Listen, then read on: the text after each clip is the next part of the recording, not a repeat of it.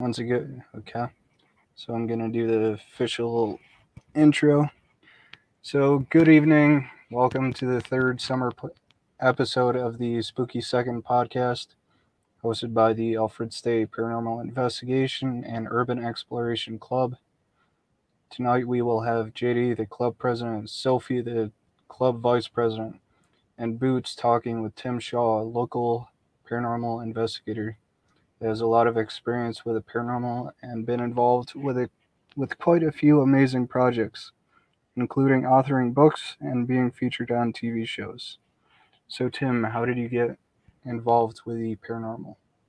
Well, let's see. Uh, the religion of spiritualism has been in my family since the 1880s. So that was the golden age. They consider that the golden age of spiritualism. And uh, growing up, I was I went to a parochial school, but during the summer we'd go to the Lilydale Assembly, which is a spiritualist. Uh, I would say on uh, an enclave uh, in Western New York, and uh, I really, I really got fascinated with it. And you know, I mean, when I was when I was a kid, I mean, I was a hellion. I mean, I at Lilydale they have like a season where tourists come in and people take classes and and go for readings and that sort of thing. And we used to go and ride our bikes into groups of people and cause hell all over the place.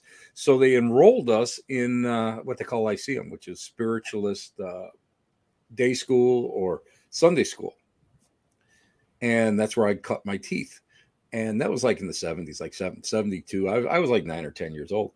And that really stuck. It really stuck. Everything I learned down there uh, was fascinating. And uh, we were going into this age uh, back in the 70s where everything that was hidden, all this esoteric knowledge, uh, became more and more mainstream. So the the first psychic fairs started, and uh, psychics and mediums weren't looked down upon anymore. And I just I just went with it.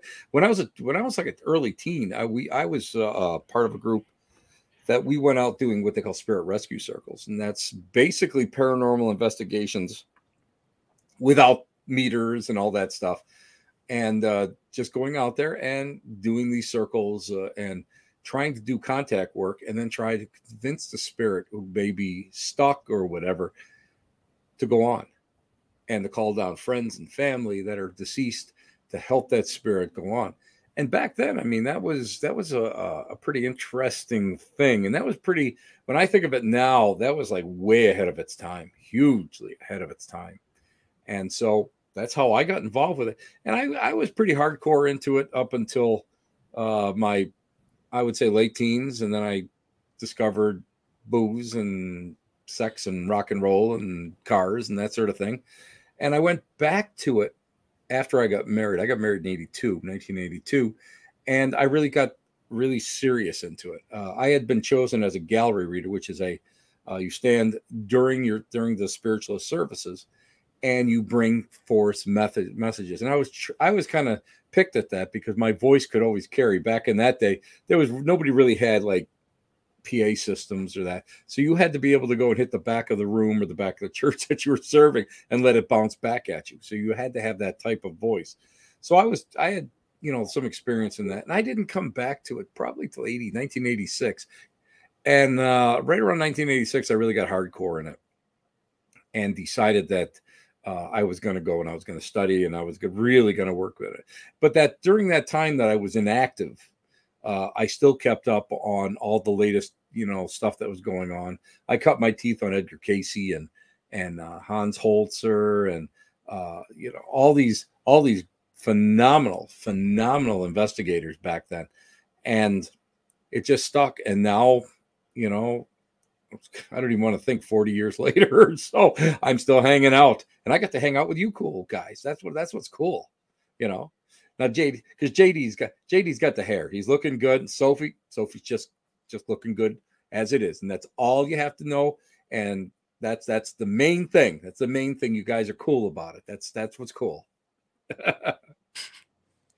um. So you said that your family's been in it since like the 1800s. Like in uh, like aspect, like psychic mediums, shamanism. Believe. Uh, they were uh, uh both believers and mediums, and and I've had so many uh, mediums in my family, uh, my father's side. I mean, it's, uh, I would say like uh, my great, the, the first medium I probably ever met was my great uncle Gibb, who uh, was a card reader. And that's not tarot, that's just regular playing cards. And he actually predicted the accident that his daughter was going to be in that killed her. Uh, you know, and that's not knowing, of course, that it would be his daughter. So, uh, yeah, I've been influenced by it, and and my parents used to. Uh, uh, they weren't really religious, so by sending me to like a parochial school, that was like an oxymoron. You know, I was like one of the worst students. I got, you know, I got I got in trouble like I think seventh or eighth grade. I wrote a, uh, you know how they had give you those stupid essays. Gee, what did you do in your summer vacation? And I wrote about going to Lilydale and meditation and going to the Healing Temple and getting messages from my great great great grandfather and and doing children's seances and that sort of thing. And uh, everybody else would get their paper back and i got a little envelope that had my mother father's name on there and we had to have a we had to have a uh, student count student or a, a parent uh, teacher conference. And uh, basically what happened was my father said, uh, you know, to the nun, don't, uh, no, that's, that's my religion. Don't, you know, you don't disparage it. If he wants to go that way, he goes that way. And she had said, uh, the nun had said to my father, well, that's all right. I understand it, but don't try to tell him not to tell all his friends all about it. So my father came out and said, Hey, stupid, don't tell anybody what you're doing. And of course, the next day I had to tell everybody what was going on. So, you know, just to, just to spite him. But yeah, that's, I mean, I've, I've, uh, uh the mediums in my family have been uh, really a lot of old school mediums that have come up the ranks. So yeah, and again, uh, the last set of mediums uh, that I can remember in my family were in the Lilydale Assembly right up until I believe the late, uh, I'd say the, I'd say the mid '80s uh, when they finally moved out and went, you know, to another town. So with that though, it's not like you have to already have the um the traits or the skills to do the medium, right? They teach you just from the start. Everybody's got it. Yeah. listen, listen, JD, everybody's got it. You know what? When we were in that hunter gatherer stage, uh, way back when, you needed that sense in order to survive. That's the whole thing. You needed it. Mm. You know, you had to have the tribal, that n- tribal nuclear family uh, had to be able to survive, and that's what they used it for. But the problem is, is the more that you become complacent, and I and we always equate it as you start living behind walls. You're not, you know, you're in one area, you be, you become an agricultural society, you start to lose it because you don't need it anymore. And the only people that really have it are priests and shamans and that sort of thing. But I always attribute it to something like muscle memory. And if you get the right teacher, uh, they can they can pick you and get you know work with you and get that to open up again. And so anybody can do it. You don't already have to have it. You know, it it depends now, but it depends on what you're good at. I'm not good at everything. You know, I may I may lie a lot and tell people I am, but no, no, I, I'm not that good at. I'm not good at everything. So, as an instructor myself, it's up to me to figure out what a kid or or a, a client or a student is good at and then work on it. Bring it up to a certain level and then introduce something new to it where it complements it. You know, somebody could be clairaudient and not clairvoyant. So they're able to hear and get all these messages that way. And then they get to a certain point where they're pretty competent at it. Well, let's try something else. Let's go and do some visualizations. Let's work with that. And you start believe it or not, you'll be surprised. It really it grows. And you just keep doing that. And the other thing I always tell people is you can't have one instructor. I've had now I have one mentor. Don't get me wrong. I have one mentor. But instructors, you've got to be able to get out there and you got to, you know, work with all different people in the community. And then you've got to be able to go and not just stay like, you know, I always say chain chain to a dogma you know, I I I probably am the absolute worst spiritualist you're going to meet because of the fact that I don't go for dogma. Dogma is just crap that's made by man. You know, it's like religion. Religion is made by man. You know, spirituality, that's a whole different thing now. That's a covenant between you and deities and gods or whatever you want to. It's work what works for you. Dogma is what controls you, and none of us need to be controlled, especially in this field. So anybody can do this stuff. And I was fortunate because early on I started working uh, with Native Americans uh, on their life life ways, natural awareness. I I I took classes from Tom Brown Jr. at the Omega uh, at the Omega Institute in Rhinebeck, New York. I was able to go and uh, uh, find some great shamans. Oh my God, fantastic shamans! I, I hung out. I you know I, I, hang out with you know my friends in the uh, the hoodoo and voodoo communities, uh, the Appalachian communities, all the folkways, Santeria, I'm able to go and I'm able to learn from all of them. And that's what you have to do. You got to be well rounded because if you're myopic and you just go and go, well, this is only one way of doing things, you miss everything. You might miss that little key that like speeds things up or or really gives you a better clarification. That's what you need. You can't just be, you know, you can't be myopic. You can't be a book learner. You got to be out there and you got to be an experiencer. And that's what's important, getting out there and doing it. But yeah, I mean, anybody can do this. Just mm depends how deep you want to. It's called just how deep you want to jump down the rabbit hole, baby. That's the way it is. um. So, what what do you think in like spirituality? Like, what is like the hardest for you? Because you mentioned how some people are good at like clairaudience, others aren't. Like, mm-hmm. what personally find like to be like a difficult avenue? You know what? Uh, I I was I've always been uh, clairvoyant and I taught myself to go into like a clear hearing thing, and then uh, the more I worked at it, I lost everything, and I only worked with the essence of things, which means uh, I don't get words, I don't get images in my head. It just comes through the essence of sound, the essence of of of of, of words, the essence of spirit, whatever that comes through. None of this other, I don't get any of this other stuff. And the hardest thing for me to do and i you know i mean any if anybody ever saw what we did on portals to hell with my friend uh, uh, Katrina Weidman and Jack Osbourne uh, they brought me in as a bird dog that's called what we do is when you go into a location and you pick everything up that's called bird dogging and that i can do no problem at all a lot of people like think that's crazy i can do that with no problem the hardest thing for me to do is to pick an object up and get the vibrations off of objects. Can't do it. I can't psychometry. I can teach it. I'm not very good at it. So I mean, you have to. And so what you do, uh, you know your, you know what your really your fine arts are, and you really know what you suck at. So mm-hmm. you, when you go out on these on these investigations, you only work with what you're really good at. That's that's the whole secret behind. A lot of people like to use them use investigations as like you know just little experiments and i don't i take the i take it pretty seriously so that's what i i that's that's the worst thing that i can do but i the other thing is is though you know sophie that's a good question it's hard to it's hard to explain that one uh the other thing is is i am uh more of an energy reader uh i i was taught like you've got guides and you've got this and you got that and you got deities and you've got all this stuff and I'm one of these guys. I don't believe in heaven. I don't believe in hell. I don't believe in the demons. I don't believe in angels. Uh, I just it's just energy. To me, it's all energy. We have, you know, the higher frequencies. We have, you know, energetic personalities, spirit personalities. Uh, it's it's all energy. And once you tap into that energy, you can pretty much figure out what's going on.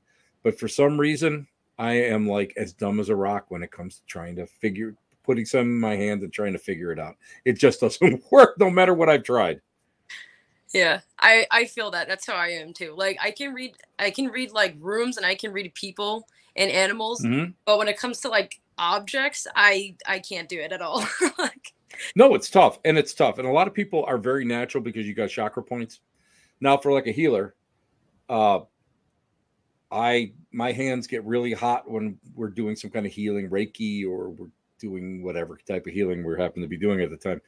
And you know the uh, the chakra points and all your fingertips and that and your palm, it's really, I mean, they really get real super sensitive. that's like energy coming through and flowing through. But to actually pick that energy up and figure out who had this last, it just doesn't work. I have like all these haunted objects in my house.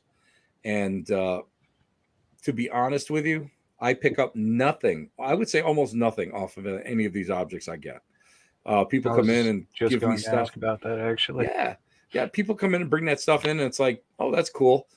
If I get knockings or if I get like strange like noises and stuff in the house, okay, well then I'll I'll do something with it. But right off the bat, when I grab something, got nothing, got nothing on it.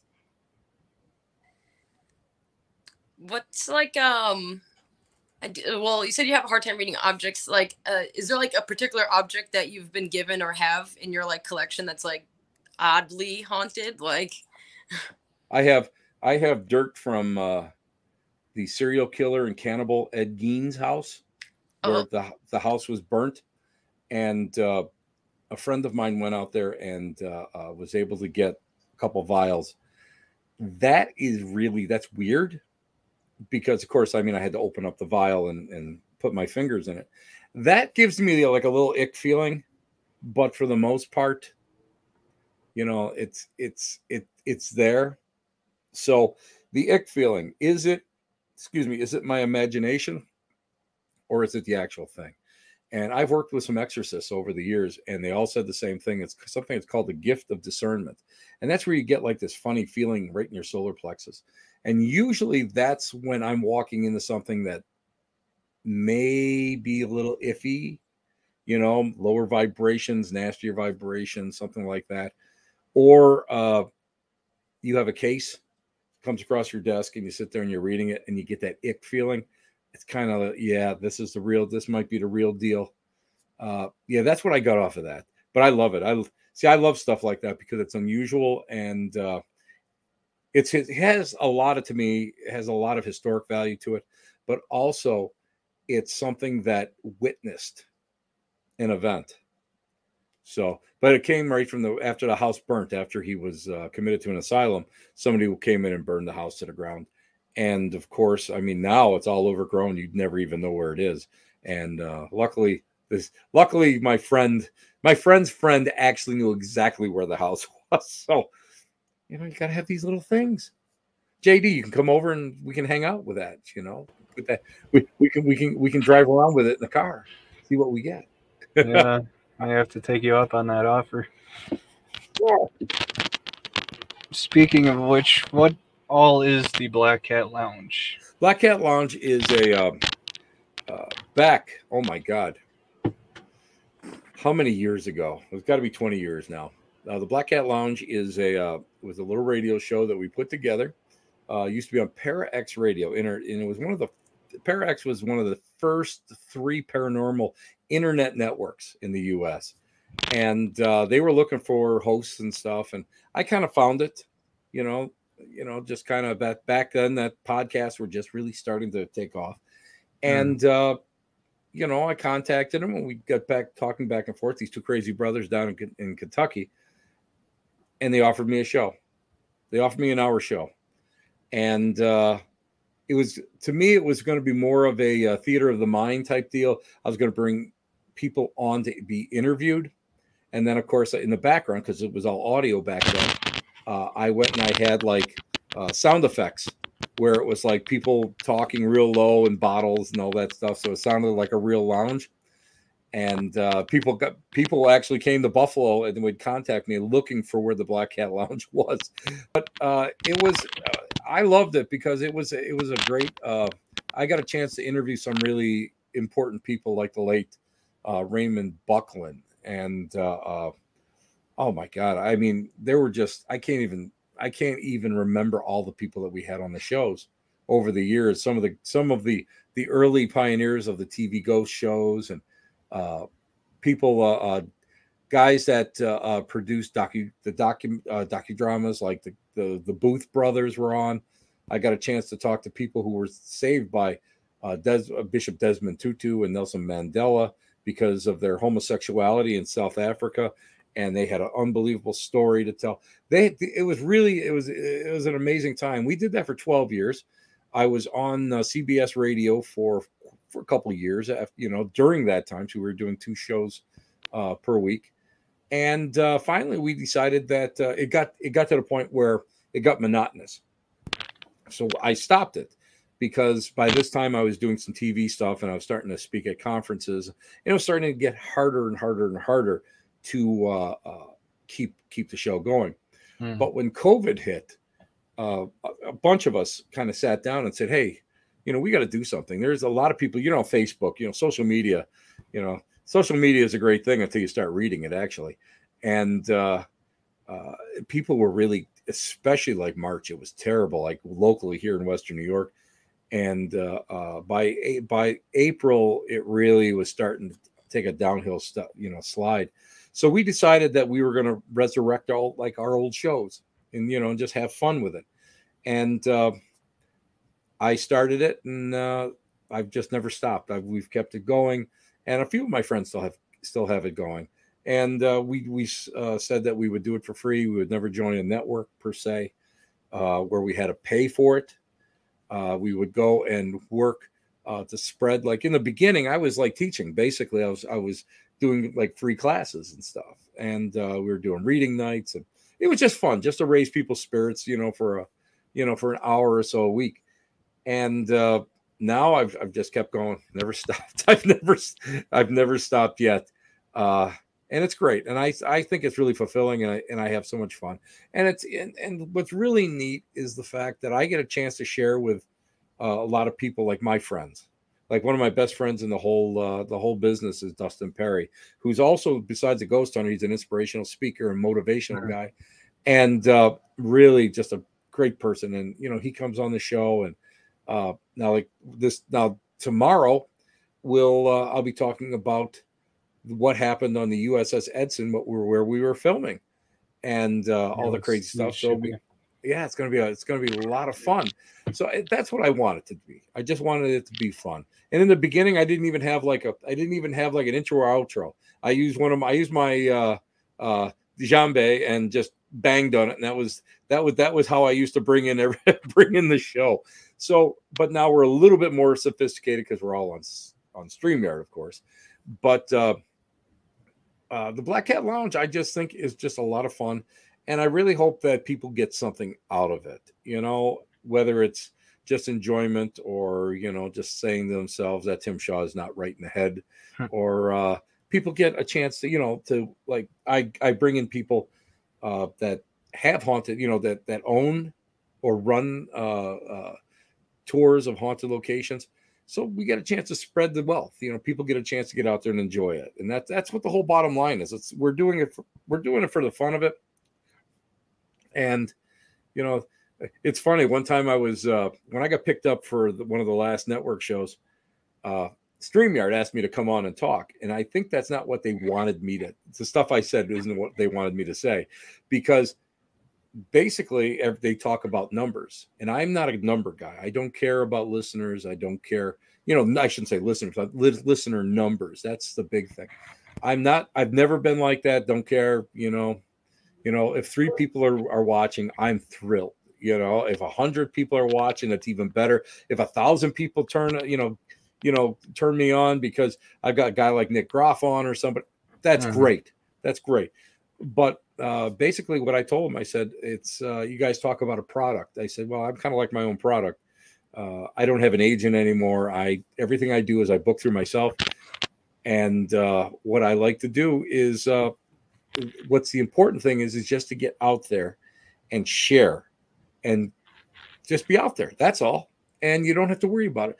And he, they were like, well, why why wouldn't numbers help? I said, not really, because uh, you want the important people to watch, you know, producers, and you want TV people, or you want other investigators who may have like really great leads and uh, want to talk to you about it. That's I love that because a lot of people contact me because of the show uh, and ask for advice. You know, how do we handle this? How do we handle that? And it's great because you know it's, it's, you know anybody can charge a dollar ninety nine a a minute. you know what I mean? But a lot of people you know don't. A lot of people don't really do a lot of freebies, and I got that from the demonologist and the haunted collector himself, uh, Johnny Zaffis, because Johnny always has had his phone number public, and uh, he's one of the first guys that will help you in a situation that you may not quite know what to deal with. And I, I'll tell you myself, I'll tell you truthfully, I mean, I've I've called on him quite a few times to you know to how do we how do we lessen something? How do we move something, let's say, out of this area? You know, we have a little problem going with you know uh, something with the electrical you know anomalies. What's going on with it? How can we go and we we've done A, B, and C. What's the next step? And Johnny's always got an answer for us. So that's that's where I got it from, and he does it for free, and that's that to me is is great. And that's the way I work. That's the way I run stuff. It's just you know you get a hold of me and you know may take me as as JD will tell you I'm not the quickest on everything because I'm usually running. I'm usually out and about. Uh, but uh, uh, I'll tell you the truth. If I can, uh, you know, it takes me about two weeks, three weeks to get back to normal. Most people, if I'm, you know, if I have something that I really have to go and I have to explain. But yeah, that's you, you do that. You just do it for, you know, you do it for the fun of it and you do it to help. Sometimes it helps. Hopefully it helps most of the time. Yeah. So I came across your um, Facebook page for the Black Cat Lounge. I seen that there was a maps thing on there and that it wasn't that far from the Pura Oddities. Oh God, like, Joe. Yeah, Joe's Joe Piari has been a friend. We've been friends for God, it's over 20 years now. And uh uh yeah, I tried to support. I wasn't sure if it was like an actual museum or if it would be your house that the address It's my believe like me, it's my basement. Look around me. I'm surrounded by dead people. Yeah. You know, this, just didn't this, want to show up or something like that. well, someday come on up and we'll we'll make arrangements. Listen, I don't have like this huge collection. I've got I've got a decent collection of stuff, stuff that people have like you know take out of my house or you know we've you know I've gotten over the years or, or people have sent to me, and uh, Joe has some stuff. As a matter of fact, I gave him I gave him some of my overflow some of my mm-hmm. overflow here that I've gotten so much stuff. You know, I've gotten uh, way too many pieces, you know, of, of, certain things. So after I clear them, I'll, I, you know, give them to him. It's like Boleskine House.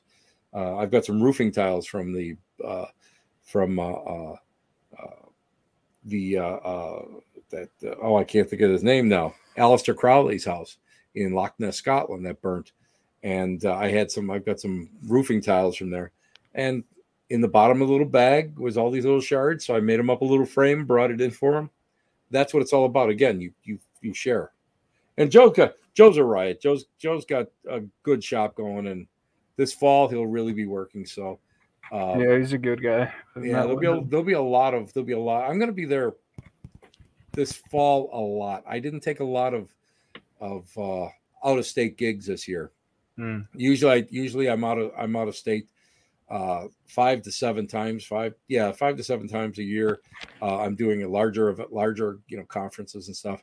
But this year I decided I would just go and uh, work locally where it's, you know, I can actually sleep in my own bed for a change. Not, not, not either in a hotel, not either in a hotel or, uh, or, or a ship's bunk. You never know where you're gonna end up sleeping.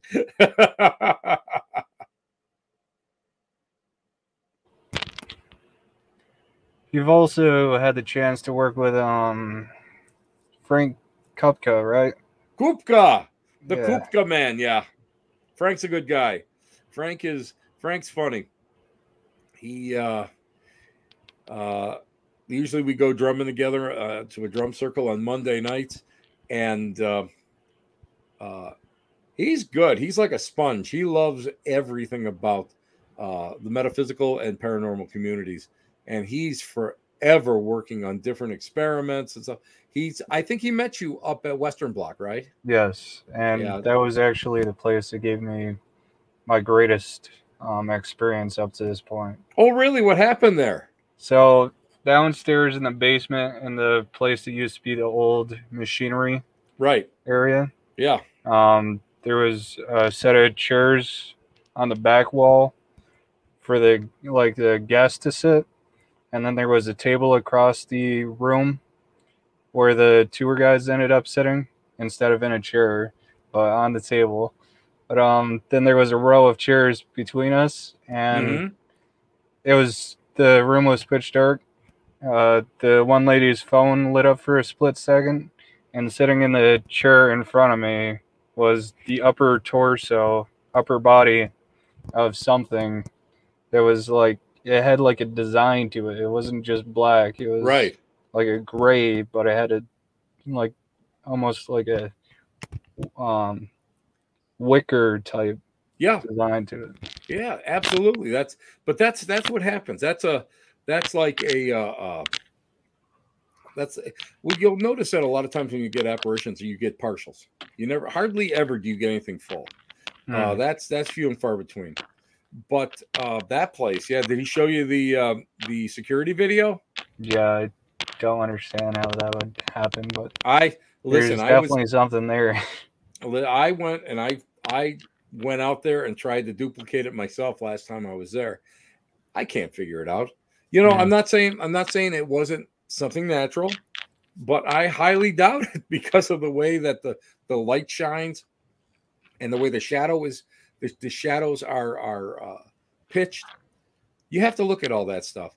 A lot. See, the problem with a lot of paranormal investigators is they get something and they get they get thrilled about it Hmm. and then they don't go any further. I like to try to send my stuff out.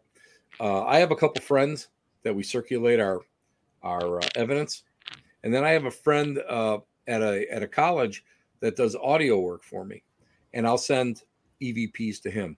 And he can't tell me if it's an EVP, but he can tell me what it's not. It's not in this range. It's not in these decibels, and you know, only dogs can hear it. You know, stuff like that. That's, but you have to be able to go and it's thrilling to get it, but you have to try to debunk it Exactly. because if you can't debunk it, somebody else isn't going to be able to debunk it.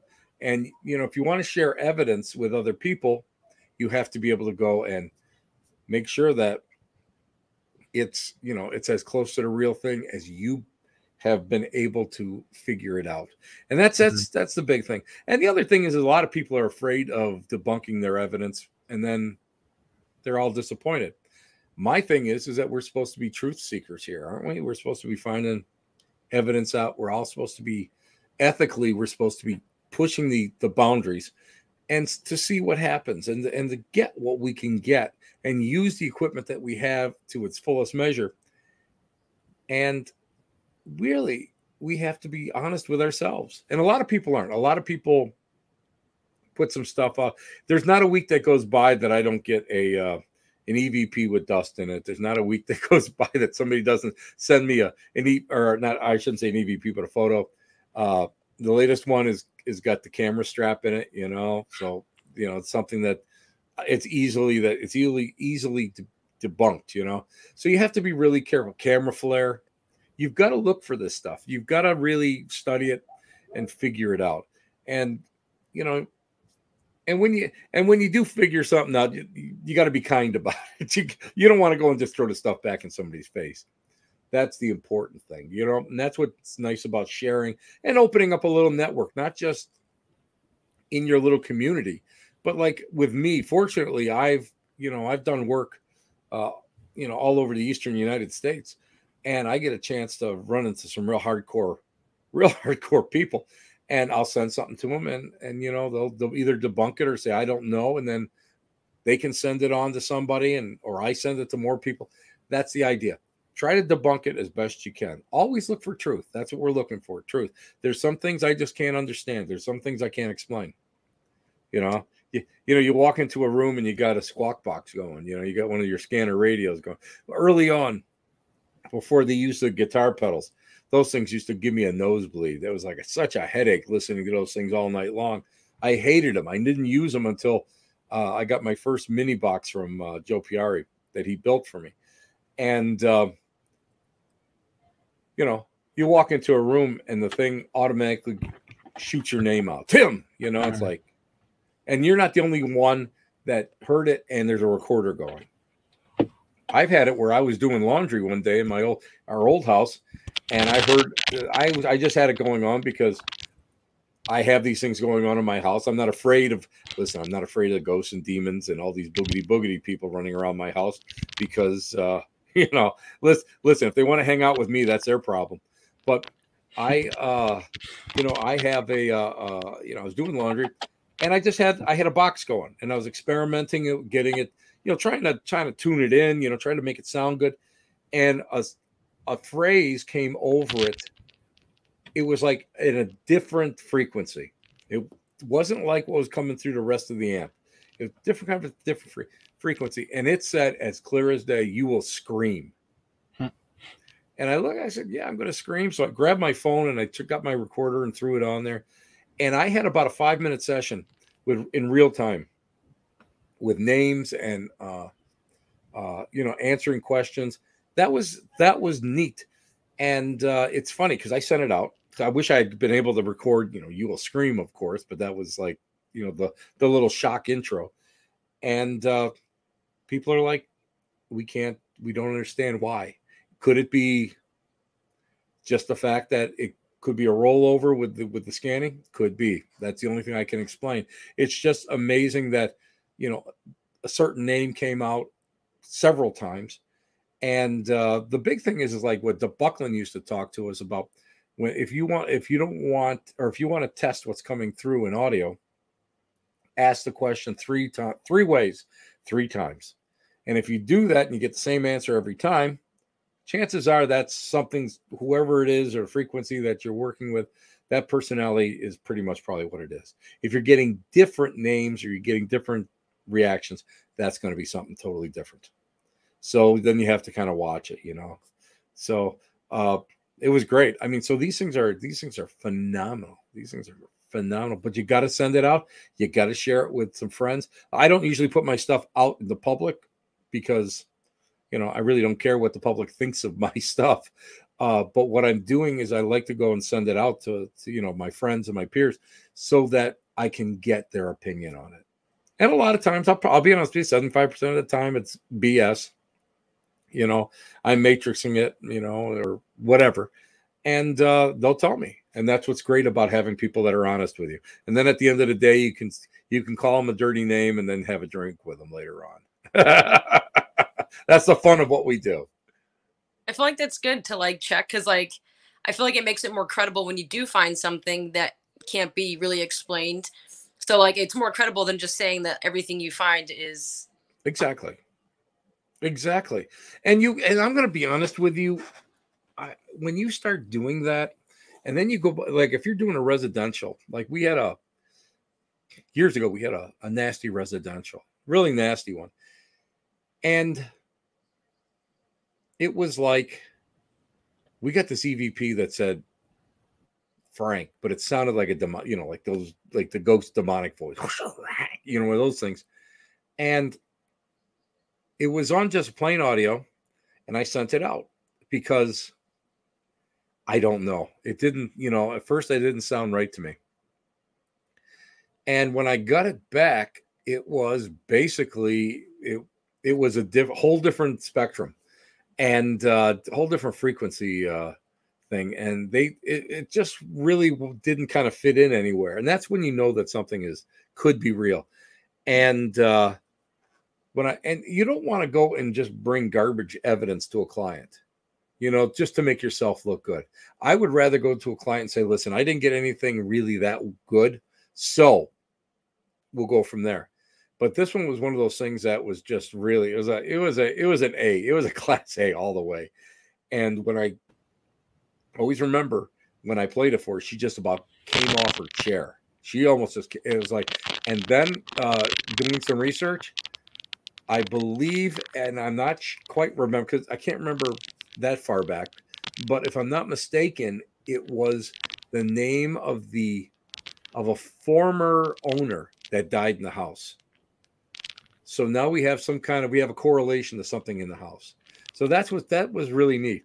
But again, you're bringing something to the you're bringing something to the table that is uh you know better than just, you know, garbage you know, because so much of it is like stomach growls and somebody farting or somebody burping or yeah, you know, I mean, how many times have you st- you sat in the room in vigil and it's like when you play it back, you're hearing demons growling and stuff, or you know, and you're like, what the hell is that? And it's somebody's, you know, it's it's JD's stomach over there, you know, from the pizza that he had during lunch or something. Sorry, JD, I threw you under the bus.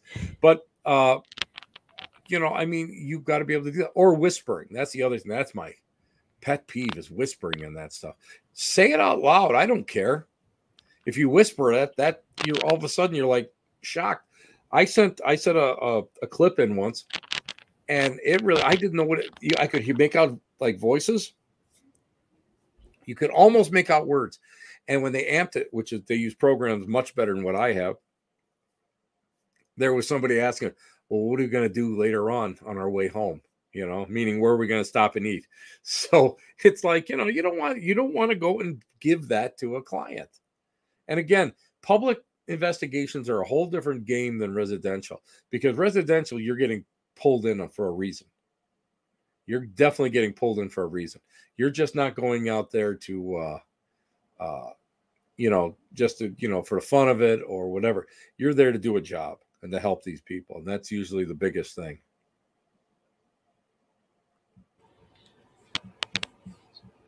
So yeah, we're definitely going back to that Western Block, like, or I really hope to because that was a pretty cool place. Another place that you might want to go to it's kind of neat is the uh, Ghost Light Theater in Tonawanda, New York. If you ever get a chance to go up there, that's a neat one too. It used to be an old uh, an old German church, and uh, now it's a now it's a theater, and they do some really, of course, they do some crazy plays in there like Nosferatu and you know Night of the Living Dead and that sort of stuff. Mm. But it's it's it's really got that actually had some activity. I was in there about a With month and a half Amanda ago. Wilmer. Yes, she was on our podcast. Yeah, before. she's great. Yeah, well, I went. Cool. I looked up this last time, and I saw like a little boy looking down off this this archway on the on the stage, and where it was like where it was something was knocked in, and uh, I saw him a second time, and his mother, uh, or one of the ladies there, said, "Would you recognize?" Uh, a photo and I said, Well, let me take a look and showed me a photo and it was Amanda's uh, brother when he was like that age, let's say nine or 10 years. He passed, I believe he was 19. But mm-hmm. uh, I couldn't believe it because it was the exact hair and the jawline was exact. I mean, that just blew my mind. I and I had, you know, and I had another, I had uh, something in the basement that happened to me. Uh, you know, when I was actually going there to see a play. So yeah, that's a that's a great uh, that's a that's another great location. Have you guys done Hinsdale yet? Yes. I would. Yeah. Joe Joe Pierre and I were there in 2011 before any of the stuff got popular, and they were gonna they were gonna bulldoze it down. As a matter of fact, it was in that bad a shape. Uh, my buddy Dan Kless now owns it, mm. but back then, it was they, they they were just gonna just bulldoze it. They had broken all the windows and kicked in the doors and everything, and uh, when we were there back then, it was amazing. Uh, we went just to go. We got permission. We just went in there to uh, do a video and photographic survey, and we photographed every room from four sides. Uh, we're videoing it, and then we were, you know, we went and actually got coffee and came back. And I'm going to tell you what, it just I I was on the stairs looking down, and I saw a girl.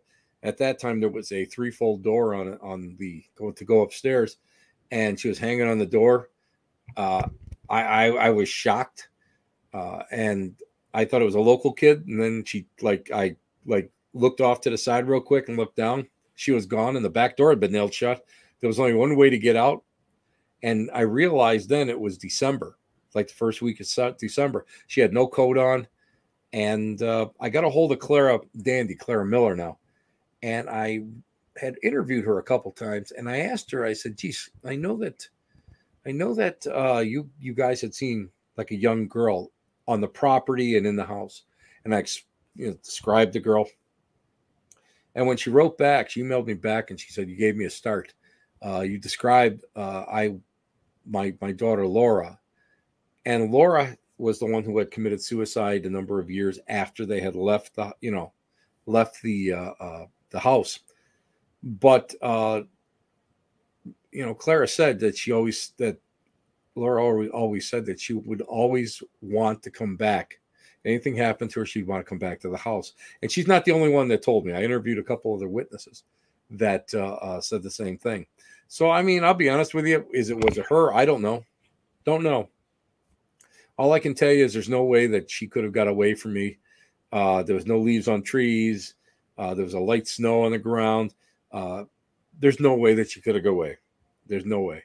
And that place still, uh, for me, when I go out there, it's very calm. I can, you know, it doesn't bother me. I sleep there. You know, it, it just doesn't it just doesn't bother me. Uh, but uh, it it when it's jumping, it's jumping. Last time I was there, we were there with with I was there with some friends, and we were doing we were doing talking boards and uh, doing all sorts of different like old school stuff. One of the girls from Texas, she had she had a she had a REM pod in the in the uh, living room, and it's late, you know, and and we're just gonna stay there because the fog was so thick at the end of the driveway. You, I there's no way that you I could have safely went down that hill in that fog. It was so thick. So I'm laying on the laying on the couch. About five o'clock in the morning, guess what happens? That REM pod screams next to me like somebody grabbed the aerial. And you know, I'm so used to the house now. I jumped, looked around, and I said, "Damn it!" That's actually not what I said, but Sophie would get upset at me if I if I used the right the correct word. Uh, but I, I said, you know, will you let me sleep till at least seven o'clock? What's wrong with you? When I said that, the REM pod shut right off, and that was it. You know. Hmm.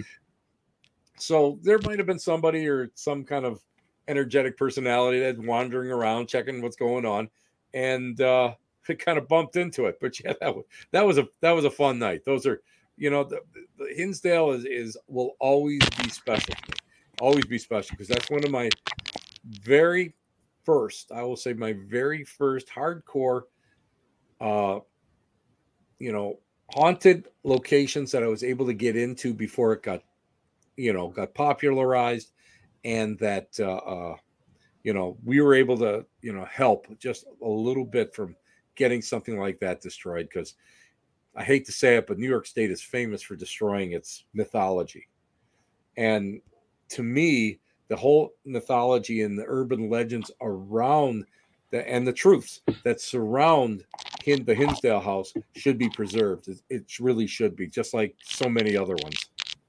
Yeah, in my area, it's the Dansville Castle. That's a shame to be seeing that go the way it is. Yeah, that's that's getting that's pretty beat up now. That's yeah, that's uh, I was down there a few years ago. It was it was on the edge back then.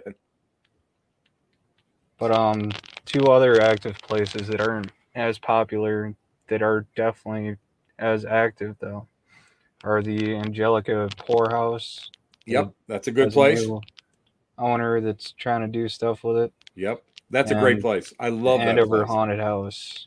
I've never been to Hanover yet, and everybody says you you should go. And uh, hopefully, what I'd like to do is uh, actually do like a solid week where I go to different locations, like Monday, Tuesday, Wednesday, Thursday, Friday, hmm. and stay overnight at those locations. Just and just you know start with fresh equipment every night, fresh you know fresh recorder, fresh REM pods every night, so that you know nothing may be attached to it or comes with it.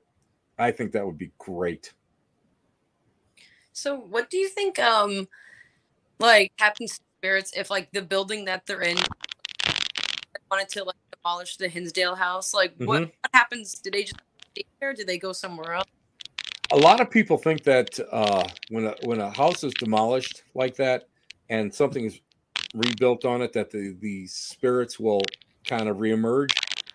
Uh, I was talking with Johnny Zaffis about that, and Johnny was telling me about these two Victor or this Victorian, this big old Victorian up in New England.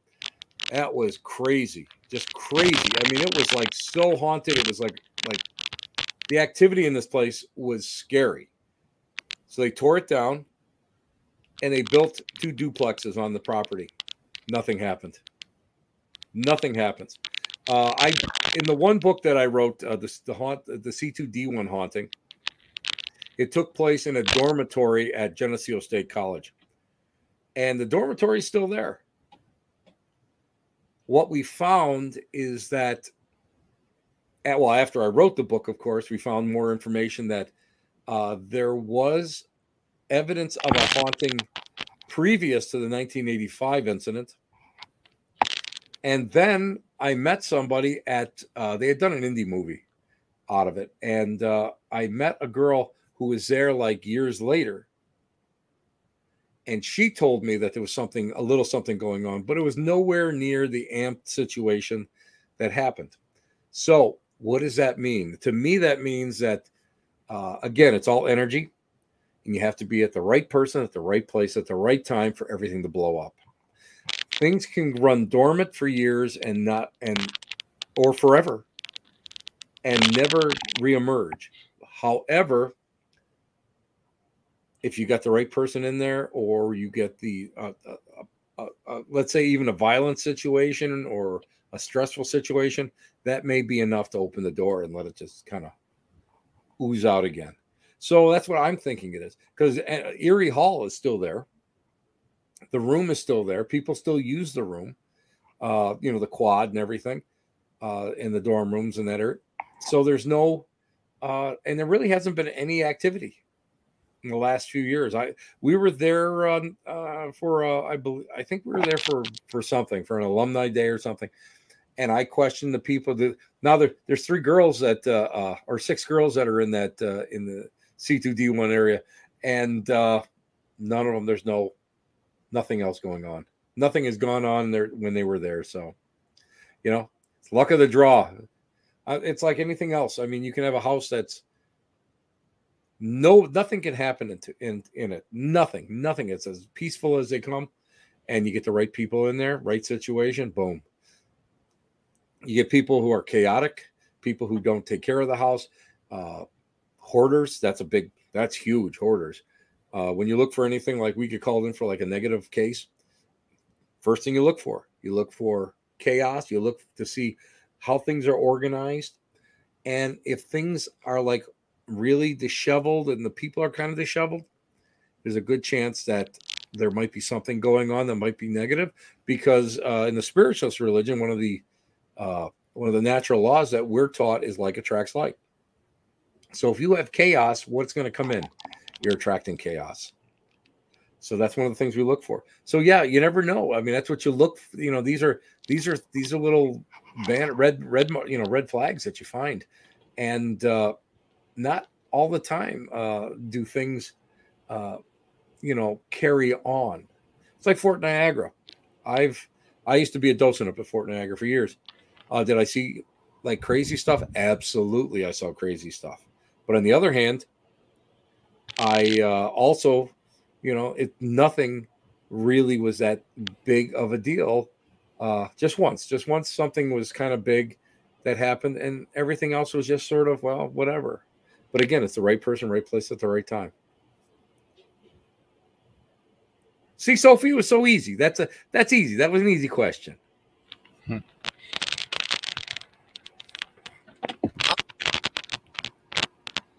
Shadow people all the way at the beginning. So, like, uh, what is your theory on like shadow people? It's like there's different theories on what they are. Like, what do you what do you personally think that they are? shadow people are, uh, as far as I'm concerned, shadow people to me are normally uh, vibrational energies, personalities, and that's just the way they come through the veil, and that's just the way they're shown, just the way that you see them. Uh, I've been in situations where I've seen a shadow person, the person next to me saw something totally different. So I think it's in how we can we conceive uh, and conceptualize what's out there. So that's the way to. And most shadow people, I've never had a problem with shadow person. I never got scratched or pushed by a shadow person. You know, uh, I've I've gotten it from some other stuff, but never. You know, to me, they're just like they're there, and it's just sort of like they want you to know that they're there. Something it's it's sort of like they just they're just kind of saying, "Hey, I'm here." So uh, the things that always worry me are like uh, the blobs, where because I don't really know what they are, where all of a sudden you have like this huge uh, dark abyss that's kind of moving real slowly in a, like a clockwise motion and it starts coming towards you. It happened to us up at uh, waverly one time. And the uh, this blob or whatever it, it kind of starts to block out ambient light. And i don't know what that is and that sort of concerns me. Uh, i don't think it would harm us uh, if we had stayed there but i think it's just I'm not sure if it's just like a lot of energy. I'm not sure if, let's say, there's a ley line underneath there or a couple crossed ley lines, energy lines underneath the place or underground water. I don't know what I don't know enough to to say that uh, if it's strong enough. All I got to say is it's huge. When it's that big, I kind of like that. Listen, if it's bigger than me, I'm going to start walking backwards. I, I, am. I'm not going to lie. Uh, because I don't understand it at that point. Mm-hmm. And that's only happened a couple times. And we just said, you know, and the other thing that usually comes with that is we get that discernment in the in the in the solar plexus. Usually more than one person. People, one person in the group will get it, and uh, at that point, usually it's like, okay, we've had enough of your nonsense. Time for you guys to go. That's usually what that is. That's like a Ouija board when the planchette goes down and says goodbye. Mm-hmm. That's when you end. Sad enough. Shadow people kind of scare me. I had I had like a I only have one of like a shadow person, but like it just always gave me like bad vibes. Like I felt like it was like you know like you walk into somewhere you feel like them watching you. It yeah. was watching me everywhere in my house, in my childhood home in Kings Park. But like it didn't feel like it was just looking at me. I felt like it was kind of like stalking me like around the house. Like it just felt off. And then the room that I saw it in, like was always like cold and I always never wanted to go in there because it scared me as a mm-hmm. kid. I think it was something bad. I don't know what it was, but it looked like a man. See, with me, it's, it's like so you believe, so you are. And for me, it's like you got to be in control of every situation that's uh, psychic in nature. You've got to be in control. This is bullshit if you're not. I am like, I am like so, I am so anal about it being in control and uh, when I walk into a place, it's it's commanding. It's like in my house. Listen, I know there's stuff that walks around my house. I know it. I don't want it because it's my house. My house becomes now my my sanctuary, where I get away from all the craziness that I do. So I don't want to. You can, you know, listen. The energy, energetic personalities can hang out all they want down here, walk through the house, whatever. But I don't want to see you. I don't want to know you're here. I don't want to hear you put that right out there. And I, I've never had a problem with it.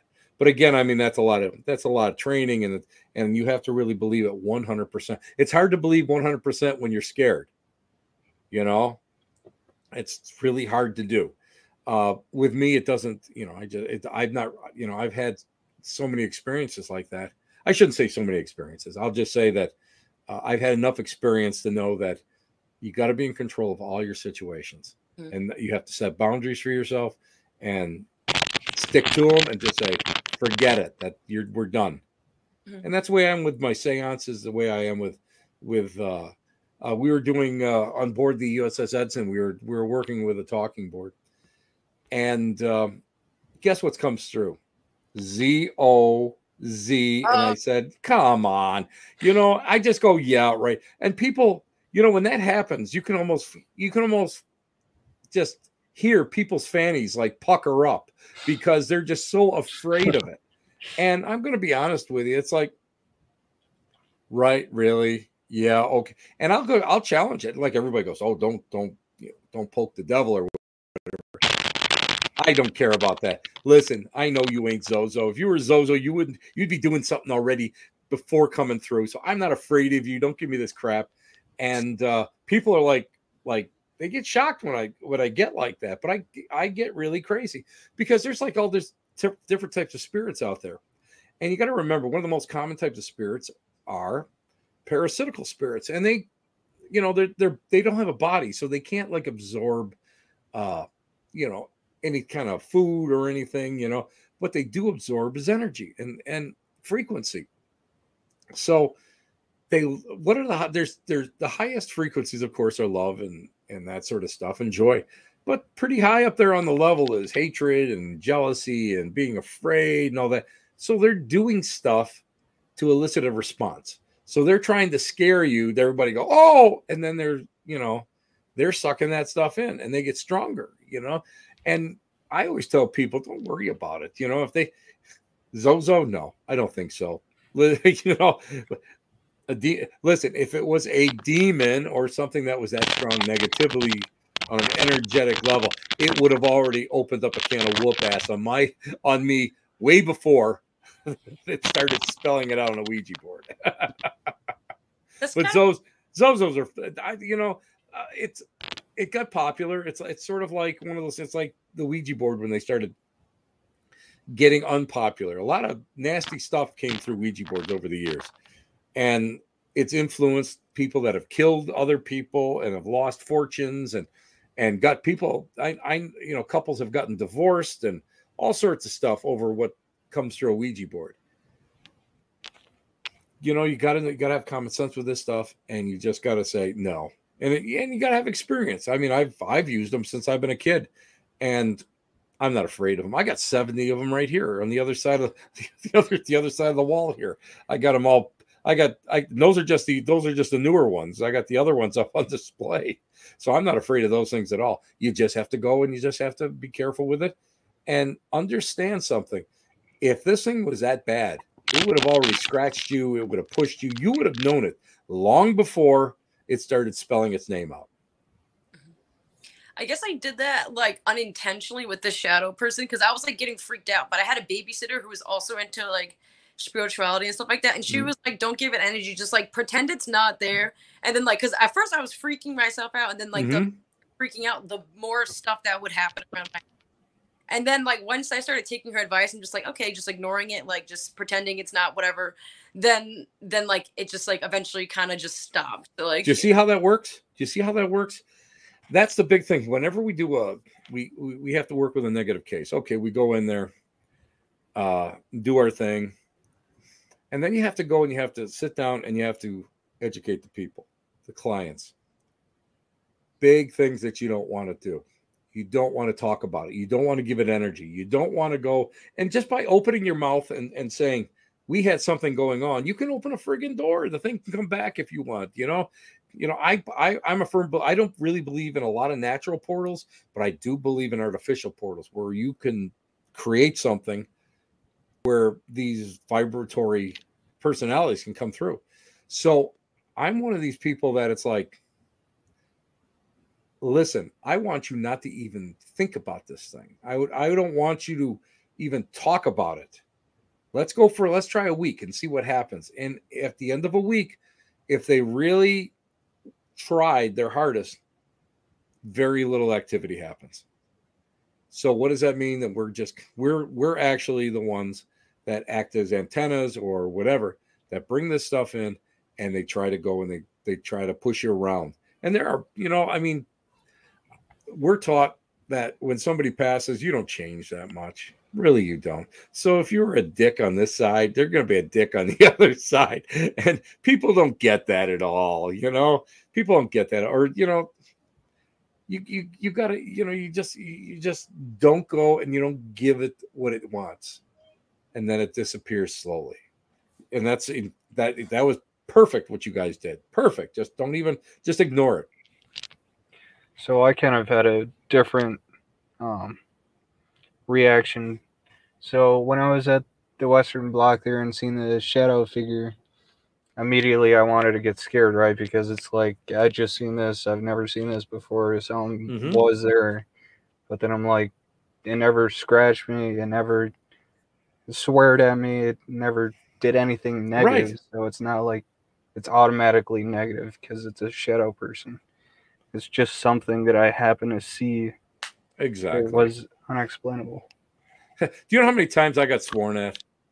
I wish I had a nickel for every f bomb I've gotten on an EVP. I'm not. Li- I'm not going to lie to you. Not going to lie to you. I'm not going to lie to you at all because it's hysterical. I mean, I walked into a barn in Gettysburg, Pennsylvania. A friend of mine owns a a uh, a field. Uh, uh, it, it was a field hospital in the Confederate retreat. Walked into a barn. All these people got you know, the scanner's going walk in, and guess what it says? Asshole. That's what it says. I walk in. Then it says my name immediately after. And I'm, I'm like standing there going, Really? That's the best that you got? Come on. And I laugh at it. Guess what? Done. Done. Nothing. Before that had, you know, been dropping some F bombs and and they were everybody was like, "Oh my god, oh my god." I walk in I had walked in there from being in the house, just did that and everything just leveled right out. That just, you know, that just means that, you know, I was I wasn't there to play. You're not going to go and you're not going to get me upset. you're not going to you, you know, and that was it.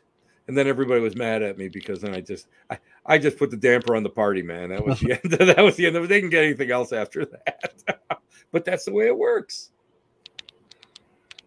Also with um uh spirit boards, Ouija boards, do you think that you well the we are able to use it just as a tool for communicating with spirits or does it always open a portal? Uh, whenever you whenever you do any kind of tool of divination, you're opening up a portal. That's what you're doing. And which uh, includes dowsing rods and pendulums and that I'm stuff. not I'm not so much about dowsing rods because that's more earth energy, and you're actually the antenna that's actually using it through idi- idiosyncratic motor uh, motor response. Uh, but and same thing with pendulums. But uh, whenever you're doing something like that, you know, and, and if you're doing table tipping and uh, board work, uh, yeah, it kind of opens up a. I be, I personally believe it opens up an artificial portal. So that's why you have to do it in. You have to really make sure that you're doing it in a like like how we conduct seances. Open it. State why you're doing it. You know, my our in, you know what we're doing this for is uh, to open up intelligent communication. And if you're want to do it with so you know if you're if you're looking to, to talk to somebody state the name do the you know work the board. Again respect the board because i remember as a kid kept saying goodbye. And uh it uh, uh we didn't want it to stop and it started f-bombing us. And I, I was probably eighth ninth grade you know probably eighth grade. And it was just it got real nasty. And then whatever whenever we tried to work with that board, so I believe that boards have like almost individual personalities. And when we tried to work with that board, it always just was really, you know, saying swearing and stuff. So uh, when it says goodbye, you say goodbye. And like, I don't know if you guys do this with the scanners or not, but I do it. I say, listen, guys, okay, uh, we're closing this session out. I'm going to count back from five to one. Everybody go. Everybody's got to go. That's the way it works. Nobody stays back. Everybody's got to go. Anybody came through, let's go. Five, four, and then I and I count backwards, and then I go and I just say I officially close the session now. Done. And now I have never had a problem doing that in anything. Uh, dowsing rods, I do use them for some kind of some communication. Uh, now I also use pendulum uh, with a pendulum wheel, with an alphabet wheel, so that it you know starts spelling stuff out but a lot of times that is sub uh, subconscious movement because you're actually getting it in you're the antenna that's coming in through you but uh, you're actually believe it or not you're actually manipulating it in really these micro movements. And uh, so i believe that that's a little bit different but i mean a lot of people have different opinions on it. I i i learned dowsing from some old time grizzly guys out there that uh, they they used it for finding water and mm. uh, you know, I mean, and, and, finding all sorts of crazy stuff. And we used it for finding cemeteries, you know, witness chamber pendulums and, and dowsing rods when we're on the field. And um, you know, so I think it's just a little bit better, a little bit different. I mean, you're use you're actually using yourself rather than trying to go and bring something in and like seance is in seance is, is and, and I'll be well, I'll be honest with you, seance uh, you can use Ouija boards in them because seance or I should say Ouija boards is sometimes is considered physical phenomena because you're producing something, not just an apparition. You're actually producing something with it. Same thing with table tipping. Table starting to move. It's a little bit, you know, you're producing something. That's we were taught that as kids. Uh, so that we wouldn't be afraid of physical phenomena. You know, like something. You know, how many times? I don't know if it's happened to you, but I mean, I'll put a recorder down on the table, and that thing will just go boom, just go get thrown off on the floor. You know, uh, this way it doesn't like shock you when that stuff happens. You know, it gets you ready for for that stuff. So I mean, that's that's the difference. Uh, I think uh, I have yet to find anybody that's ever been uh, gotten attachment from from dowsing rods. Uh, maybe a cow follows you home. That's about it when you're out looking in the fields for for a well or something. But uh, you know, no, that's just to me, it's a little different. But I think what's important is that you use protection in all things whenever you're working in the metaphysical or the physical or the uh, paranormal. And uh, I mean, I don't know. Everybody's got different ways of doing it. My mentor just said, "Listen, if you live a decent, you know, you live a decent life, and you believe that you're protected, so you are." So I mean, I don't do any kind of certain rituals to go into locations or when I'm working or if I'm doing readings. It doesn't bother me. I'm just that's just the way I am. Uh, but I mean, whatever works for somebody else, you do. You know, it's good for them because basically what it is is a cognitive reinforcement of your belief system, and that's what's more important than anything else. Do you think um like so you mentioned like Ouija boards, pendulums, and like dowsing rods. Do you think like runes and tarot cards is it like the same thing as like pendulums, or is it- they're openings? They're, they're, what they are is they're they're cues, and I do believe that nothing is by chance. So you're actually using the, these cues. Uh, so it's always good to use protection when you're when you're reading them. Uh, I, I anything that you're doing uh, where you may be getting a message, you're doing uh, work in precognition, precognition or retrocognition, uh, is very, very important to make sure that you're in control. And one of the aspects of being in control is feeling protected, because sometimes, uh, you know, you'll get something. There, there are some, there's some like energies out there that just mess with your mind, because you'll be pulling cards, and like it'll all be negative right along right along the line. You say, wait a minute, what the hell is this? You know, you you do a draw and it's like, what is this? No, it's wrong. And what you do, you stop, just kind of clear yourself out. I'm going to do this again and check a second time, and you'll see the whole thing will be different. So that uh, uh, anything that you're working with uh, that is a tool of divination, always good to be protected. Always good to have some precautions with it that's happened to me before where like the cards came out and I was like, this doesn't look, this doesn't seem right. And then I'll redo it and it's like something completely different. But that's exactly it. Now you see, you're using, you're not using uh your your common sense, you're using your gut on that. That's what's important because uh, your gut feeling is what will really keep you on the level with it. Because I don't even know how many times I've done uh, a reading for somebody, and I'll just sit there and go, "This doesn't make sense to me." None of this makes sense to me. What I just told you makes no sense to me. So let's just stop. Let me just start again. Let, let me, and then stuff will start coming out that is a little bit more verifiable with the person. And it changes the whole candor of it. And that's what you need to do. So yeah, listen to your, listen to your, you know, your, your, your, your inner compass there to let you know what's right, what's wrong. But after a while, you'll you'll you'll uh, almost you'll build up a confidence level where you just don't like you're just like bang. But that comes with cognitive knowing. You know that you're that good. You're that this is what you do and this is how you should be working with it. And that just comes with practice and working with it. But that's that's you did Sophie, JD, give her a gold star. She has to have a gold star for that one because that was natural. That good for you. Thank you. I my family's um has been into like like witchcraft stuff like that for like mm-hmm. a long time. but it's kind of ironic because it's like half of them are like super religious like Catholics and the other half does like witchcraft. But it, they all do kinds of witchcraft. Like the one that my grandma does is like absolutely not a- You'll be surprised. Uh I, I, my good my good friend Onyx she's Strega. That's her tradition, the Strega, which is Sicilian. And uh, her grandmother had all these unbelievable folk ways of doing things, which is witchcraft, which is partially the Strega tradition. But if you called her a witch, she'd beat you with a broom. I always remember Onyx saying that. But it's true because a lot of this stuff is, and I mean, there's a book out. It's called uh, Christian Voodoo, and you start seeing the, you know, how a lot of the voodoo practitioners would hide their beliefs, you know, with Christian mix them with Christian beliefs.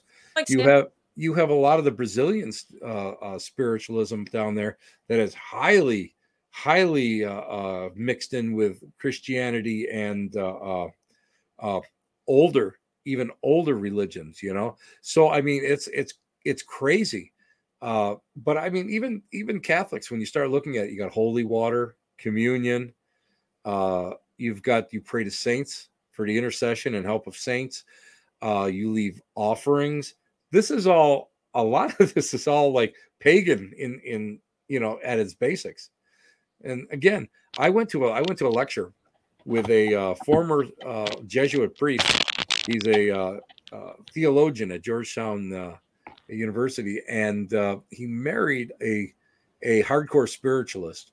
And the lecture was great because seriously, it meshed so well. Of course, I mean there's some the deity of of Christ and that sort of thing is a little iffy, you know, but everything else was was really the same and what the problem was is they were the same, but they were called different things, and they were done slightly different. So you could tell that, you know, how one thing was, you know, kind of modified from the other. So yeah, it's it's you know that's that's the way it is. And uh, if you go through Appalachia, Appalachia now, you've got Appalachia hoodoo, uh, and that's a hybrid between the old pagan ways, Native American ways. Uh, you have voodoo and you have Christianity all mixed in together. You know, you're born with the you're born with the uh, uh, uh, the veil over the eyes. That means that you've you've you know you've got the sight and that sort of stuff. It's it's it's pretty fascinating when you start breaking that down. That's the fun of what we do, you know. And you're lucky, Sophie, because so many people are just born into one religion and don't have these other influences uh, I you got to have all the you know you got to get out there and have the influences. You got to have fun with it. You got to understand it because the more you understand, the more wondrous and mysterious the world becomes, and you don't get burned out. I've I've never gotten burned out yet. I've been doing this for a long time, and you know, it just it just gets better every every chance I you know every day I do this. But then we think JR JD came in a, a spaceship. You know. we, we we know the mothership is waiting for JD now. Just, I just want to let you know. So what I've actually been trying to find some information on is um Hungarian gypsy gypsy witches because that's uh, where my look under uh, Ray Buckland has got gypsy magic, and uh, it? it's it's I believe the name of the book is called Gypsy Magic by the late Raymond Buckland because he was uh, uh, basically he was uh, uh, I'm not sure which tradition, but I knew he came from uh, uh, uh, Gypsy heritage. So check that out. Check check that out. I think you find find it online. If you look up if you look up for Ray Buckland, go on eBay, look for cheap books like I do, you know, and I'm sure it's on there someplace. Hell, he had a he had a gypsy wagon in his in his in his, at his house on his he had a hobby farm. He had a gypsy he had a gypsy wagon sitting right there. You could you could actually sleep and it was that that big of a that mm. that big of a wagon. Yeah, I know that the gypsies have always done witch cultures and stuff.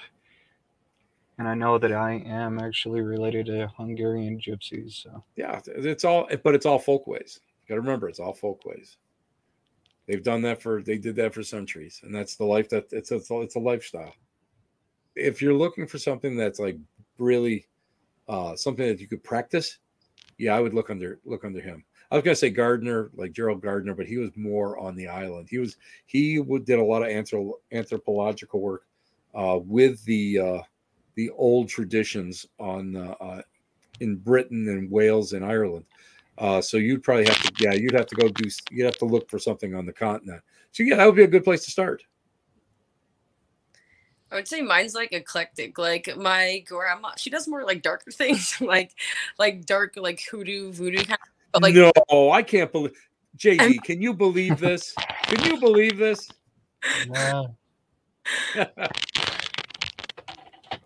yeah, I don't know. I like use what I feel like for, me. Like I just collect different things. Be a hybrid. Be eclectic. Mm-hmm. Uh, the one thing that I mean, my personal brand of spiritualism, you didn't use any tools except for seance. You use a spirit trumpet or tambourine or a bell or something like that. But basically, no tools for divination, none whatsoever. Everything was mental mediumship. Uh, ask when you guys talk to Frank Kupka again, ask him about my red cabinet.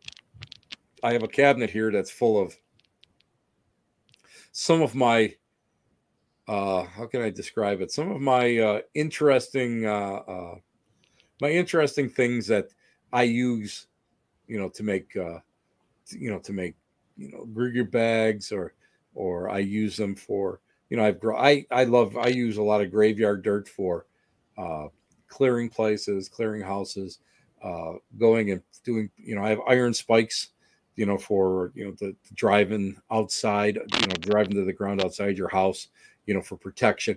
I have a lot of that. I also have candles and I have a lot of oils. And Frank particularly likes the uh, one oil that I bought at a, I buy at my favorite uh, Santeria shop. It's called Destroy Everything.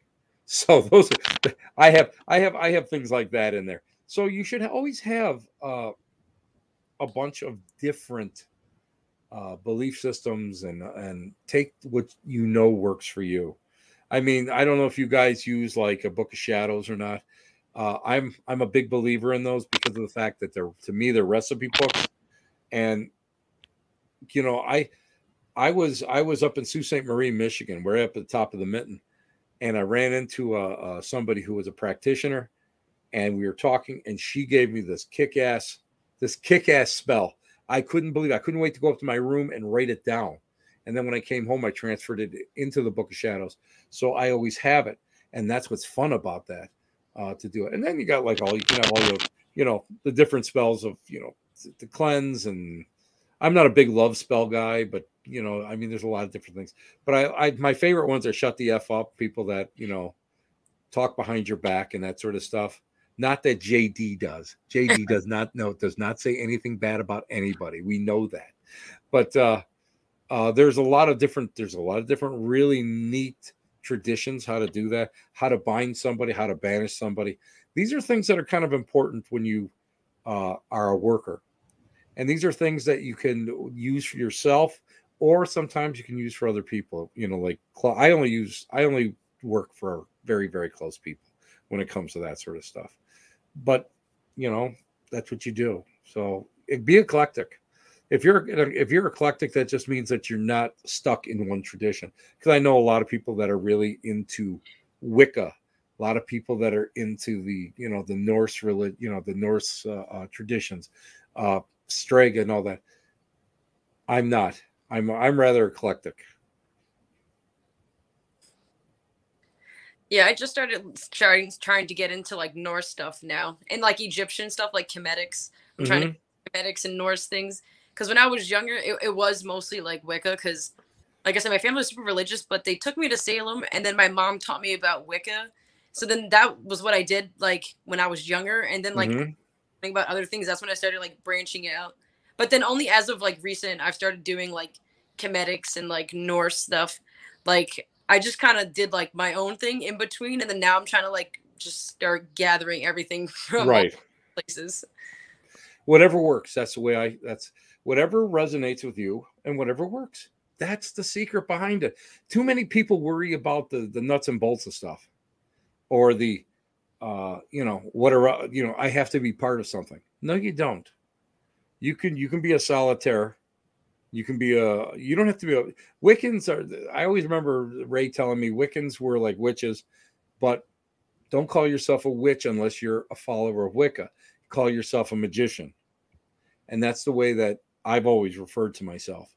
And because of the fact I don't I don't believe in again, just like spiritualism, I don't believe in a lot of uh, the principles of Wicca. The threefold rule, I, I don't believe in that.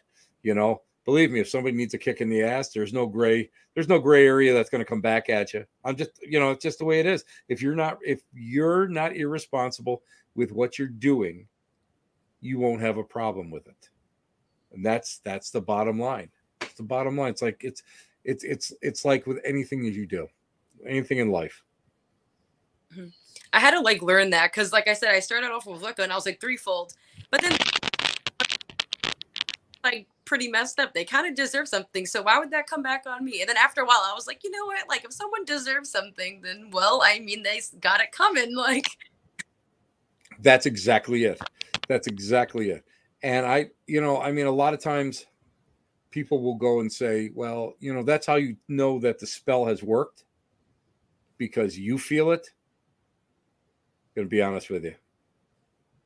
Never had that happen yet. Don't expect it to happen yet.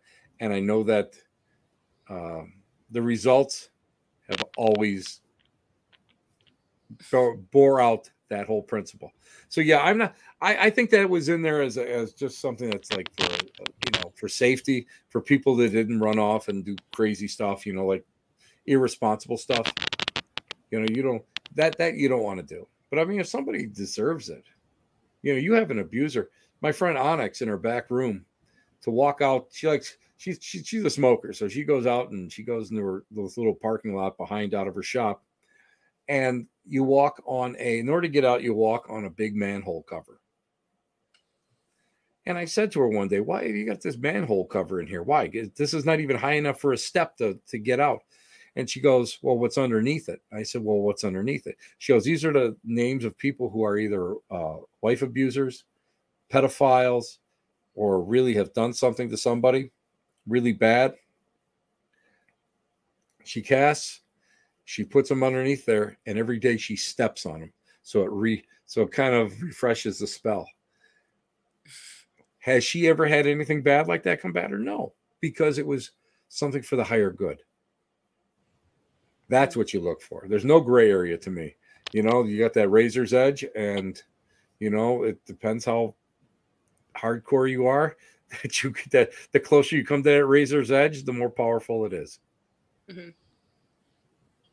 Right, JD? You know it, baby.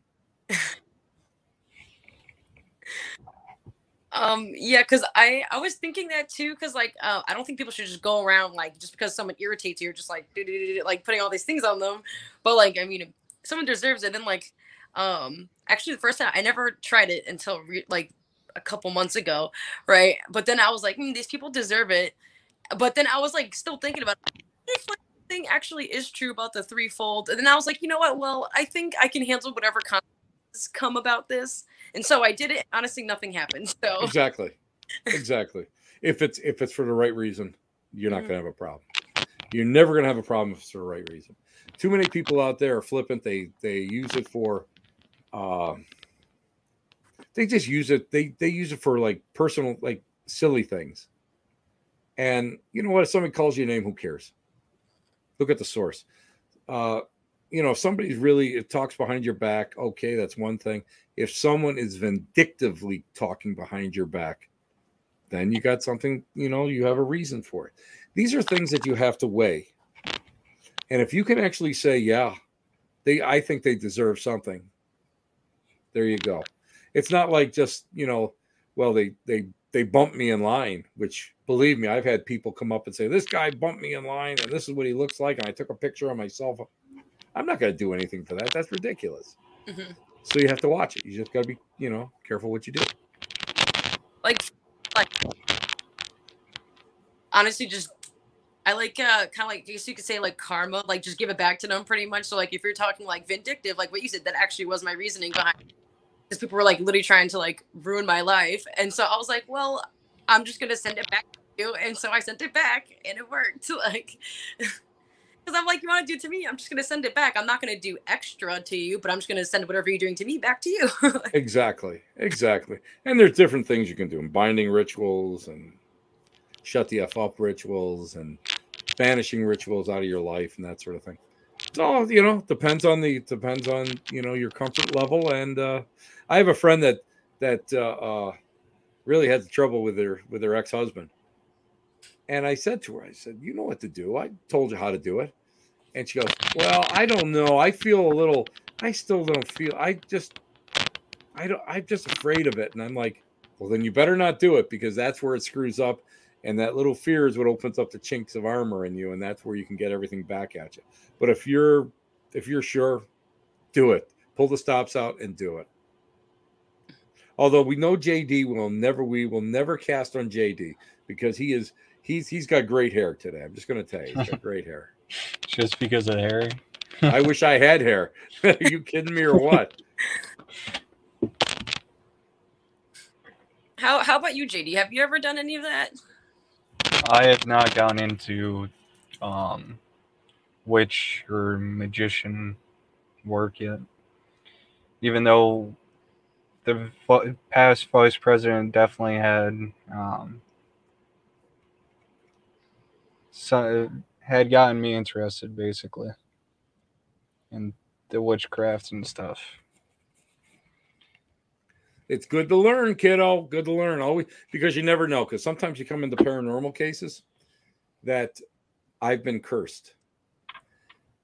They did a ritual in my house. I've had a lot of those over the years, and uh, you got to know how to respond to it. You know, you got to be like walk in there and say, "Yeah, okay, we'll take care of this." You know, sometimes it comes down to uh, a pentagram that's burned in the floor, and it's like, well, I think you're gonna you're gonna need a belt sander for this one and and get you know get rid of it. But yeah. uh, you got to know you got to know how to work with it and everything, and that that's that's huge. That is huge. The more that you learn, again, that's why I always say you have to be you have to be able to go into different traditions, and a lot of times, you know, paranormal investigation isn't just about meters and recorders and cameras and that sort of thing. Sometimes it's about metaphysics and and traditions and that's why another thing you got to look for is when you do your initial interviews in a residential, take into consideration the spiritual background of the people, because that will tell you how you to proceed when you start doing the clearings so that it's reinforced in cognitively cognitively in their brains that things are actually going to get better. It's really important. So yeah, I mean, I've I, I don't know how many times I've gotten people that have like, well, I think we opened the portal during a ritual we did. So, well, tell me about it. And from there, we can kind of figure out how and why and what we can do about it. It's so important. It's, uh, and it's, it's, I always have, uh, I always like to have somebody on a team that, uh, that has a specialty like that. Uh, just so that they, uh, just so it's a little I would say just you know more rounded. Yeah, that is something we've been able to have with the club is just the different types of ideas and stuff. Mm-hmm. And so far since the club was founded, we've had a witch psychic um, member able to like show that side of it, interact with that side of it, and know how to work with them. This is mm something that uh, I teach in my in my paranormal classes. Um, a lot of times, mediums and psychics overtake the the investigation. Yeah, I can see that. It's easy. It's Sometimes. easy. I mean, you have to pull. You have to ring yourself back. So what I do is if I don't belong to a team per se. I mean, I hang out with a lot of a lot of crazy people, and I get a chance to work. And get a lot of I get a lot of chances to work with really super teams, and uh, I always ask them now, how do you want me to work? And they'll look at me and they what do you mean? I said, well, I said in A in in in excuse me in the in the A column, I will go through the place, and what I will do is I will make a recording of what I feel as I go through the house. Then I will give you the recording and then I leave. I go. My job is done. Or B, do you want me to help out with that? Do something like that. And do you want me to go and use meters? See, when I first started out, you had psychics and then you had paranormal investigators. The two of them didn't like mix. They hmm. really didn't because the psychics all had the psychics and mediums all said, Why do we need meters? I'm getting all this stuff. Well, you're getting it, but nobody else is getting it. So, you know, you got no proof or anything. What's coming out of your mouth, we don't know is real. So, in, in column B, what I'll do is I'll just go and I'll say, listen, this is the way I work. I will be quiet. I'll do the walkthrough if you want. I'll be quiet. If you ask me what I feel in a room, I will tell you. But otherwise, I'll be quiet and I'll work my meters and I'll, you know, I'll record and I'll, you know, use my, I'll, I'll, I'll use my tools, and then we'll compare notes at the end of the night. So you have to really take control of, uh, and you got to kind of really make sure that you put like psychics and mediums, you know, you know, tell them exactly what you want. Hmm. Because it's so easy. Because you can walk into places and go, you know, just get overwhelmed and just go from room to room to room. And everybody else is standing there going, you know, I just paid $250 for this piece of equipment and uh, I can't use it because this guy's running around, you know, and, uh, uh, you know, showboating. So no, you got to, you got to do that. And that's the way I, I, I like to do that because it gives, you know, if they don't want me to work, I understand that. I don't take anything personally. They don't want me to work, stay there and hang out. But if they want me to stay there and, and work with them, and uh, uh, I will always, I'm always happy to help. It's like again on the USS Edson, uh, we did uh, we did a light séance, and uh, what do you want me to do? How do you want me to approach this? It's almost to be like a production. How do you want me to pr- approach this? Do you want me to do this or or this? And if you do that, you'll never have a problem. Nobody gets mad.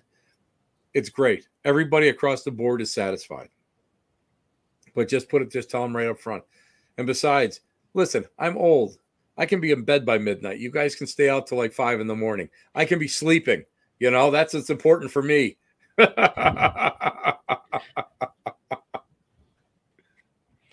um, you've mentioned uh, curses. Like, so have you gotten cursed by like spirits or, or in your house, or do you mean like cursed by people?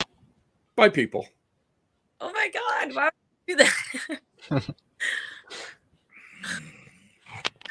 Listen, everybody can't get along with everybody. Okay, that's all I got to say.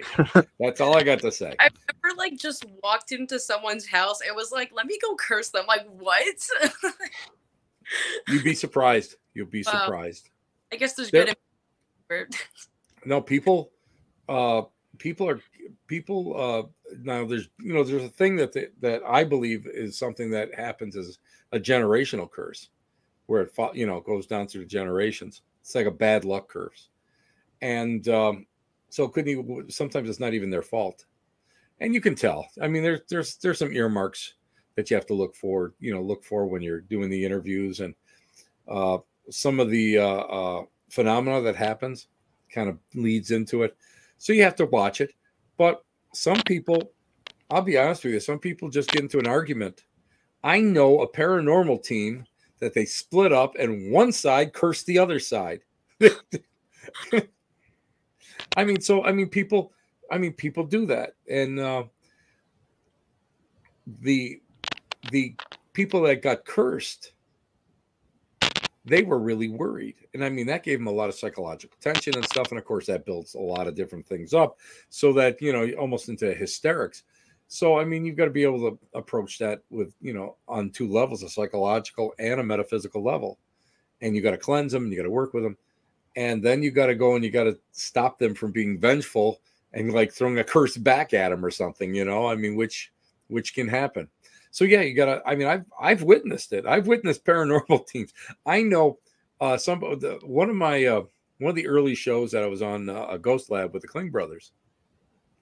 They had two witches on, you know, on the show or on you know, on their team, and something happened. I forget what it was, and they asked them, "Well, you know, I don't really think that we're working out. This is not the direction we want to go in," and they cursed them. They said curses on the rest of the team. It's like you know people but that's being flippant. That's that's being you know that's being childlike. Mhm. that situation that's coming back at you you know because that really doesn't mean anything. It means nothing in the long run of things. Uh you know being on a show or tv show, it means nothing in the long run of things. Uh you know if these if they had actually done something bad to them i could see it but nothing was bad. So we don't know whatever happened to the two witches, but All I can say is I'm sure I'm sure it was a boomerang effect. Yeah. Um, what are like some signs? Like you said that there were signs like that you can get like during interviews. Like what would be like some like things that people can see, like pick up on? Nightmares. Number one, nightmares. Number two, a string of bad luck that isn't just co- coincidental. And by that I mean, you know, you can somebody can somebody can back into your car. Okay. You go home, something happens in the house. Is that coincidence? You have a string of them. It's bad luck without it breaking. And it's at normal, or I should say, at regular intervals. Watch for that. That's real careful. That's something you really have to watch for. Uh, the reactions of animals. You have, you know, your pets, watch the reaction of animals. Uh, that's something that you have to watch. If you have birds, they get quiet, very quiet. They stop. They stop chirping. Uh, these are these are things you got to look for. Uh, but the, uh, again, classic some classic paranormal stuff, cold spots, because whatever it is is building energy, uh, and also in a lot of curses, you've created a thought form. Now that thought form could be in that house somewhere. So now you have to really go and hunt for the thought this thought form. And the best way to do it to get rid of it is to actually go through a cleansing ritual, whatever you want to use. I don't use sage. I like to use frankincense because most of the people I've worked with are uh, they have like Roman Catholic backgrounds. So I, by using frankincense, it's they actually it triggers something in their in their brains that it's working. You know, they believe in it. It's something that they they experience as kids.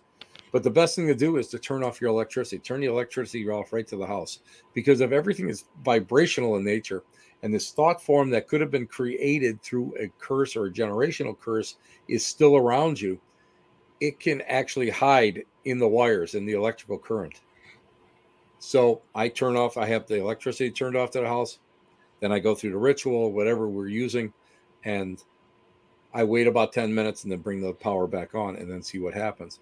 But yeah, you've got to watch that. This is there, I mean, basic, I mean, nightmares of people really uh you know have nightmares a few times a week and if you don't have a medical reason for it there there might be something else going on there but coincidences all of a sudden it's like negative stuff going on constantly bad luck bad luck one thing after another or like but it was like the stupidest reason it was because like someone was jealous of me and i'm like why like it's not my fault that you're jealous like but that's it i mean and that's something that you want to go and you want to put it like a banishing thing to her. You know, mm-hmm. you just want to out of my life. You're toxic, out of my life. You don't need toxic people. And jealousy, for the most part, is is a uh, is is one of those emotions that it's just like it's senseless. It's like you know what, you're jealous of what's going on. You're jealous of A, B, C, D.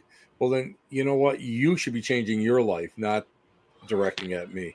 So I mean, you can put you know you can put up a, a, protection ritual you can go and put the banishing ritual you can even bind them if you want you know one of the best ones i know for binding my my little sister marla is a solitary witch out in california and she goes and writes their name on a piece of paper and puts it in the puts it in in the uh, an ice tray and freezes them out. That's a that's a that's a real good one. That's a that's a real simple cheap one but i'll be honest with you because the bottom line is intent. So you know the actual ritual itself is reinforcing the cognitive uh, belief but it works. It works. Jd i don't want you going freezing my name now. I, i'm telling you right now. Jd sitting here going i'm going to listen to this later on. I'm going to be using some of this stuff on writing everything down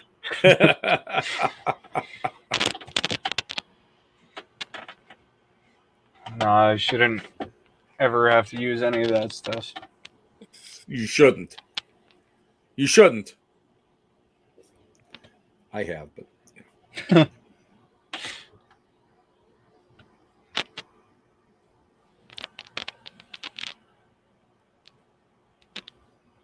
it seems like a good place to wrap up the podcast, even though, well, we just got a comment believe in the paranormal. Oh. So do all of us. But, um, even though we could talk for days about a lot of stuff, seems like a good place to ra- wrap up this podcast. Sounds cool. Hey, it was an honor to be on. I love you guys. It's, it's so cool. Thank you for uh, inviting me on. And I know I'm and JD, you know, I'm I'm like, you know, I appreciate you uh having patience because you know, I'm a retired guy, so like my schedule is like insane because I do, Mm. you know, I'm out there doing so much stuff. So it was so nice of you to be able to go and and set this up. Yeah, thanks for coming. Great opportunity. Great time. Probably end up working with you on something or hanging out. Oh, out. sure. sometime. I'm sure. Maybe next time you come up to uh Western Block, I'll I'll bop up. Cool. It's not that far away. And Sophie, I don't want I don't want you to be going and like using all sorts of like candle magic and destroy oil, everything oil. Okay, I won't. I just be good. Just be the two of you. Be good. yeah. Well, won't. This is the end of the spooky second podcast by the Alfred State Paranormal Investigation Urban Exploration Club. Thanks for a great for our guest Tim Shaw coming out tonight and joining us. He's going to be doing his show tomorrow for his latest project that he worked with. Um, I forgot his name. Ship. Steve Steve Shippey. Okay. That's tomorrow. You can check it out on his account. Um, 7 p.m. Eastern Standard Time. It's where the elite meet next to the dumpster transfer station, kids. and we'll be posting about our next show. So, have a good night, everybody. Bye. Jazz hands.